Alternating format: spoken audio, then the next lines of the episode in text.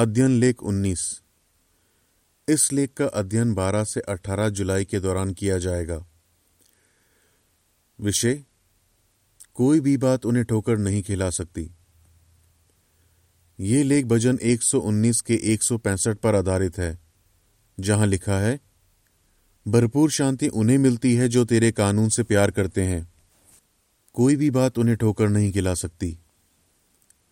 गीत 122 अटल रहें। लेख की एक झलक।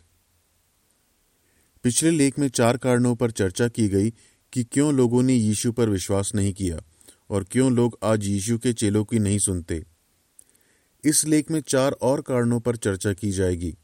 इसमें यह भी बताया जाएगा कि जो लोग यहोवा से प्यार करते हैं, वो हर हाल में उसकी सेवा करते हैं और किसी भी बात से ठोकर नहीं खाते। पैराग्राफ एक और दो। सवाल क। एक लेखक ने क्या कहा? सवाल ख। इस लेख में क्या चर्चा की जाएगी? लाखों लोग कहते तो हैं कि वो यीशु पर विश्वास करते हैं, मगर उसकी शिक्षाओं पर नहीं चलते। एक लेखक ने कहा, आज अगर यीशु की तरह एक और आदमी आ जाए और उसी की बातें सिखाए, तब भी लोग उसकी नहीं मानेंगे। जैसे दो हज़ार साल पहले लोगों ने यीशु की नहीं मानी। यीशु के दिनों में लोगों ने उसकी शिक्षाएँ सुनी, उसे कई चमत्कार करते देखा। फिर भी उन्होंने उस पर विश्वास नहीं किया। पिछले लेख में इसकी चार वजह बताई गई थी। इस लेख में चार और कारण बताए गए हैं। ये भी बताया गया है कि आज क्यों लोग यीशु के चेलों की नहीं सुनते और आप क्या कर सकते हैं ताकि आप ठोकर ना खाएँ। एक यीशु ने भेदभाव नहीं किया। पैराग्राफ तीन। सवाल, कुछ लोगों को यीशु का व्यवहार क्यों गलत लगा? यीशु सब तरह के लोगों के साथ मेलजोल रखता था। वो अमीर और बड़े बड़े लोगों के साथ खाता पीता था। वो गरीब और बेसहारा लोगों के लिए भी वक्त निकालता था। वो उन पर भी दया करता था जिन्हें समाज पापी समझता था। कुछ लोगों को यीशु का व्यवहार गलत लगा। उन्होंने उसके चेलों से पूछा, तुम कर वसूलने वालों और पापियों के साथ क्यों खाते हो? यीशु ने उन्हें जवाब दिया, जो भले चंगे हैं, उन्हें वैद की ज़रूरत नहीं होती, मगर बीमारों को होती है। मैं धर्मियों को नहीं, पापियों को बुलाने आया हूँ कि वो पश्चाताप करें। लुका पाँच का उनतीस से बत्तीस। पैराग्राफ तीन से संबंधित तस्वीर के बारे में। यीशु मत्ती और कर वसूलने वालों के साथ खाना खा रहा है। चित्र शीर्षक, कई लोगों ने यीशु पर विश्वास नहीं किया क्योंकि वो सबसे मिलता जुलता था। आज भी लोग शायद इन्हीं वजहों से यीशु पर विश्वास न करें।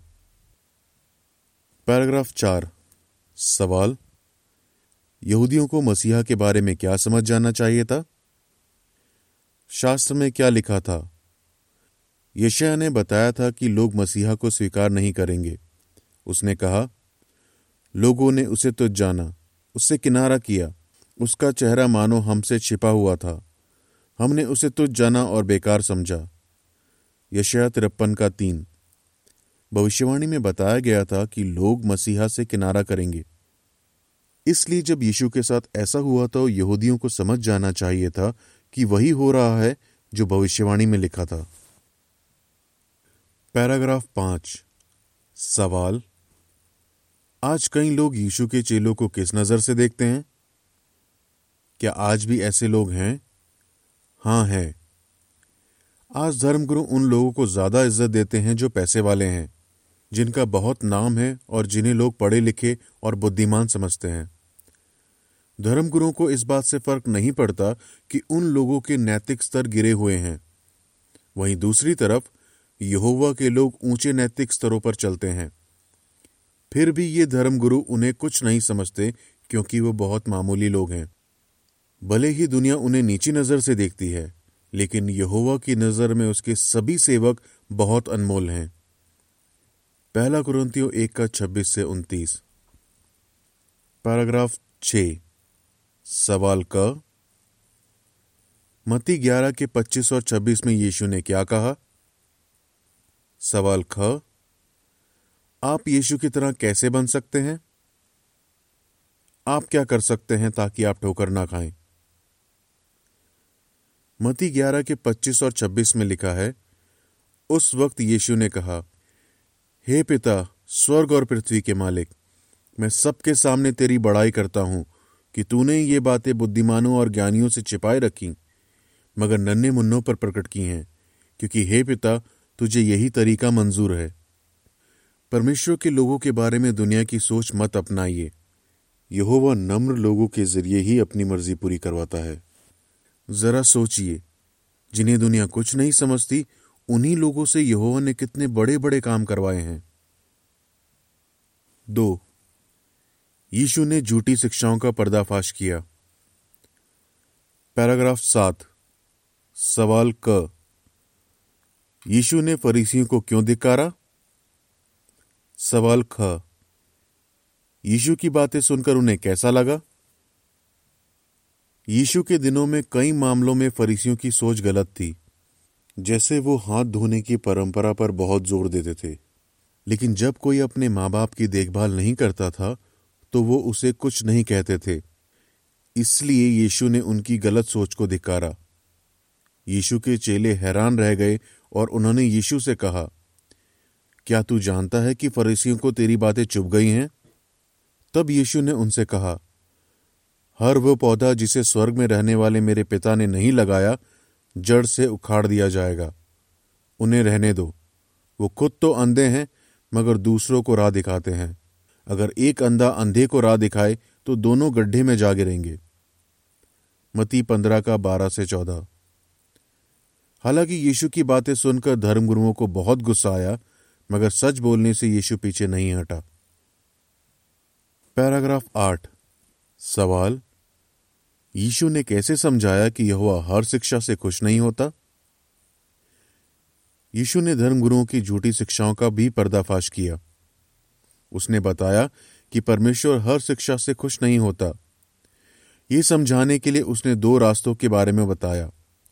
एक खुला रास्ता है जो विनाश की तरफ़ ले जाता है, और उस पर बहुत से लोग चलेंगे। और दूसरा तंग है, जो जीवन की ओर ले जाता है, और उस पर थोड़े लोग चलेंगे। उसने ये भी कहा कि कुछ लोग परमेश्वर की उपासना करने का दिखावा करेंगे। उनके बारे में उसने कहा, झूठे भविष्यवक्ताओं से खबरदार रहो जो भेड़ों के बेस में तुम्हारे पास आते हैं, मगर अंदर से भूखे बेड़िए हैं। उनके फलों से तुम उन्हें पहचान लोगे। मती सात का पंद्रह से बीस। पैराग्राफ नौ। सवाल, यीशु ने किन झूठी शिक्षाओं का पर्दाफाश किया?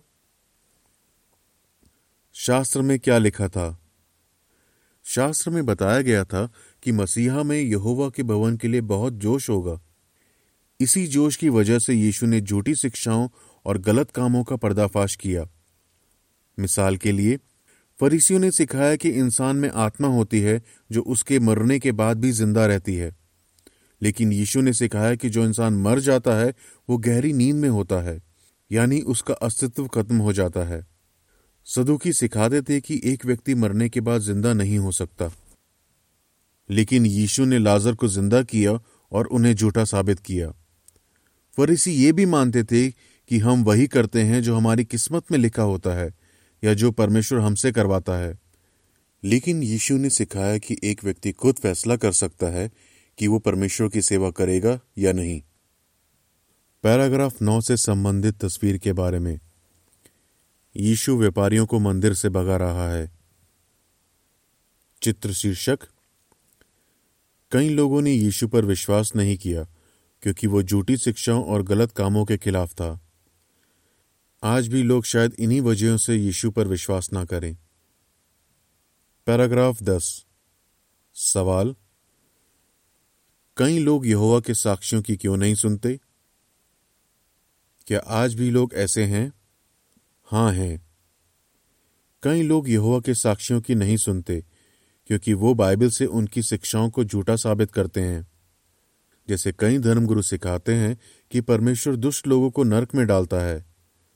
इस शिक्षा से वो लोगों को डरा धमका कर रखते हैं।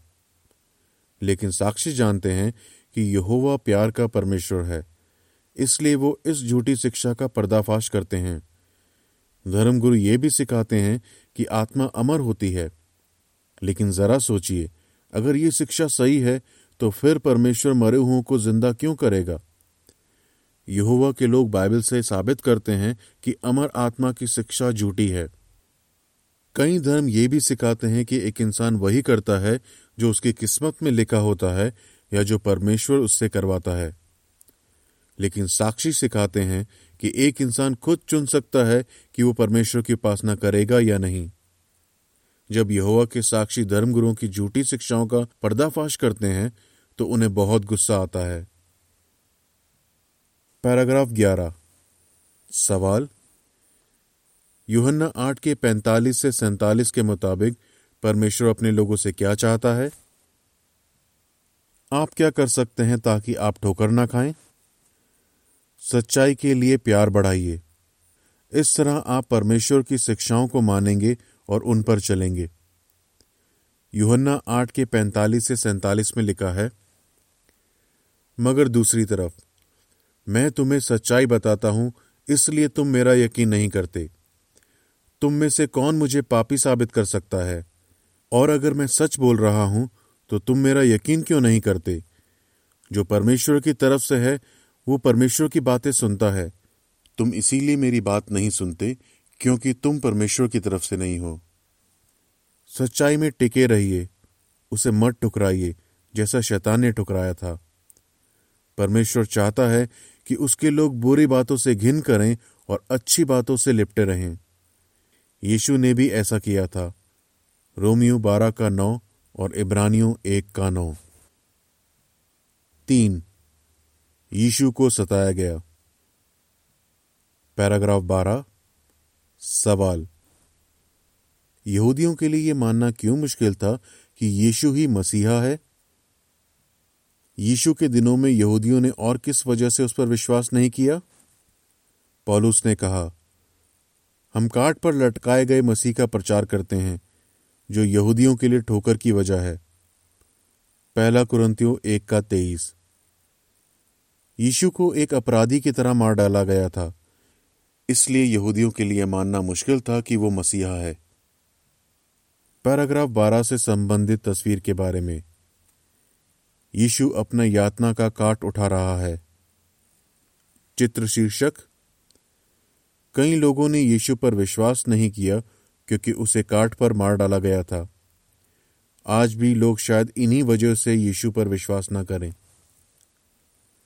पैराग्राफ तेरह।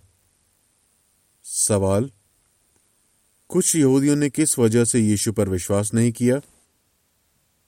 जिन लोगों ने यीशु का मुकदमा सुना, उन्हें न्याय दिलाने की कोई परवाह नहीं थी। वो फटाफट इस मुकदमे को निपटा देना चाहते थे। वो खुद ही यीशु को मार डालने के लिए उसके खिलाफ झूठी गवाही ढूंढ रहे थे। जब उनके हाथ कुछ नहीं लगा तो महायाजक ने यीशु को उसी की बातों में फंसाने की कोशिश की। ये कानून के मुताबिक बिल्कुल गलत था। मती छब्बीस का उनसठ। बाद में जब यीशु ज़िंदा हुआ और उसकी कब्र खाली मिली, तब उन्हीं लोगों ने एक और घिनौना काम किया। उन्होंने रोमी सैनिकों को घूस में बहुत चांदी दी। और ये झूठ बोलने के लिए कहा कि यीशु के चेले उसकी लाश चुरा कर ले गए। कुछ यहूदियों ने इस बात पर ध्यान नहीं दिया कि यीशु बेकसूर था। उस पर झूठा आरोप लगाया गया था और उसके साथ नाइंसाफी हुई थी। इसलिए उन्होंने यीशु पर विश्वास नहीं किया। मत्ती अट्ठाईस का ग्यारह से पंद्रह। पैराग्राफ चौदह। सवाल शास्त्र में मसीहा के बारे में क्या बताया गया था? शास्त्र में क्या लिखा था? कई यहूदियों ने यह नहीं सोचा था कि मसीहा को मार डाला जाएगा। लेकिन ध्यान दीजिए कि भविष्यवाणी में क्या लिखा था। उसने अपनी जान कुर्बान कर दी, वो अपराधियों में गिना गया, वो बहुतों का पाप उठा ले गया और अपराधियों की खातिर उसने विनती की। यशया तिरपन का बारह। यहूदियों को इस बात से ठोकर नहीं कहानी चाहिए थी कि यीशु को अपराधी की तरह मारा गया।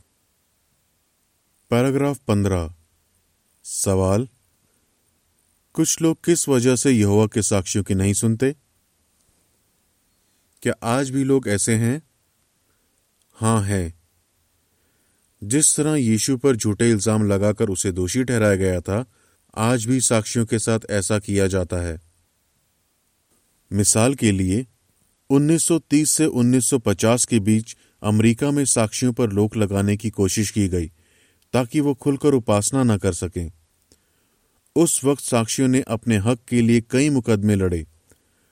कुछ जजों ने उनके खिलाफ फैसले सुनाए। कनाडा के क्यूबेक में चर्च और सरकार ने मिलकर साक्षियों के प्रचार काम को रोकने की कोशिश की। कुछ साक्षियों को प्रचार करने की वजह से जेल में भी डाला गया। नाजी जर्मनी में कई जवान साक्षियों को जान से मार दिया गया। हाल ही में रूस की सरकार ने साक्षियों के प्रचार काम पर रोक लगा दी। सरकार को लगता है कि इस काम से देश को खतरा है। कईयों पर मुकदमे चले और उन्हें जेल हुई। रूसी सरकार ने नई दुनिया अनुवाद बाइबल को पढ़ने और बांटने पर भी रोक लगा दी, क्योंकि उसमें परमेश्वर का नाम यहोवा दिया हुआ है। सरकार का मानना है कि यह किताब देश के लिए खतरा है। पैराग्राफ 16 सवाल, जब आप साक्षियों के बारे में झूठी बातें सुनते हैं तो आपको उन पर यकीन क्यों नहीं करना चाहिए? आप क्या कर सकते हैं ताकि आप ठोकर ना खाएँ? पता लगाइए कि सच क्या है। यीशु ने पहाड़ी उपदेश में बताया था कि ऐसे लोग आएँगे जो तरह तरह की झूठी और बुरी बातें कहेंगे। मती पाँच का ग्यारह। इस तरह की बातों के पीछे शैतान का हाथ है। वो लोगों को उकसाता है कि वो परमेश्वर के लोगों के बारे में झूठ बोलें। आपको उनकी झूठी बातों में नहीं आना चाहिए, और ना ही इन बातों से डरना चाहिए या परमेश्वर की सेवा में ढीले पड़ना चाहिए। पहला योहन्ना चार के एक में लिखा है, प्यारे भाइयों, ऐसे हर संदेश को सच मत मान लेना जो लगता है कि ईश्वर प्रेरणा से मिला है। मगर उसे परखना कि वो सचमुच परमेश्वर की तरफ़ से है या नहीं, क्योंकि दुनिया में बहुत से झूठे भविष्यवक्ता निकल पड़े हैं। चार, यीशु के दोस्तों ने उसे छोड़ दिया। पैराग्राफ सत्रह, सवाल, कुछ लोगों ने क्या देखकर यीशु पर विश्वास नहीं किया होगा? यीशु की मौत से पहले उसके एक प्रेषित ने उसे धोखा दिया। एक और प्रेषित ने उसे तीन बार जानने से इंकार कर दिया, और बाकी उसे अकेला छोड़कर भाग गए। यीशु को कोई हैरानी नहीं हुई। उसने तो भविष्यवाणी भी की कि ऐसा होगा। लेकिन ये सब देखकर शायद कुछ यहूदियों ने सोचा होगा, अगर यीशु के प्रेषित ऐसे हैं तो मैं उसका चेला नहीं बनना चाहता। पैराग्राफ 18 सवाल, यीशु की मौत से ठीक पहले कौन सी भविष्यवाणियाँ पूरी हुई?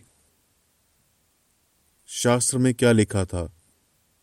यहोवा ने सदियों पहले बता दिया था कि मसीहा को चांदी के तीस टुकड़ों के लिए बेच दिया जाएगा, और उसे धोखा देने वाला उसका कोई करीबी होगा। भविष्यवक्ता जकरिया ने यह भी लिखा था, चरवाहे को मार और झुंड को तितर बितर होने दे। जकरिया तेरा का साथ ये सब भविष्यवाणियाँ पूरी होते देखकर नेकदिल लोगों का मसीहा पर विश्वास कमज़ोर नहीं, बल्कि मज़बूत होना चाहिए था। पैराग्राफ सत्रह और अठारह से संबंधित तस्वीर के बारे में। यहूदा यीशु को चूमता है और उसके साथ विश्वासघात करता है। चित्र शीर्षक कई लोगों ने यीशु पर विश्वास नहीं किया, क्योंकि यहूदा ने उसके साथ विश्वासघात किया था। आज भी लोग शायद इन्हीं वजहों से यीशु पर विश्वास ना करें। पैराग्राफ 19 सवाल, नेक दिल लोग क्या जानते हैं? क्या आज भी लोग ऐसे हैं? हाँ हैं। हमारे समय में भी ऐसे कुछ साक्षियों ने परमेश्वर की सेवा करनी छोड़ दी, जिन्हें बहुत सारे भाई बहन जानते थे। वो धर्म त्यागी बन गए और दूसरों को भी परमेश्वर की सेवा करने से रोकने लगे। उन्होंने टीवी, अखबार और इंटरनेट पर साक्षियों के बारे में झूठ फैलाए और गलत गलत बातें कहीं। लेकिन नेक दिल लोग इन पर ध्यान नहीं देते, क्योंकि वो जानते हैं कि बाइबल में पहले से बता दिया गया था कि ये सब होगा।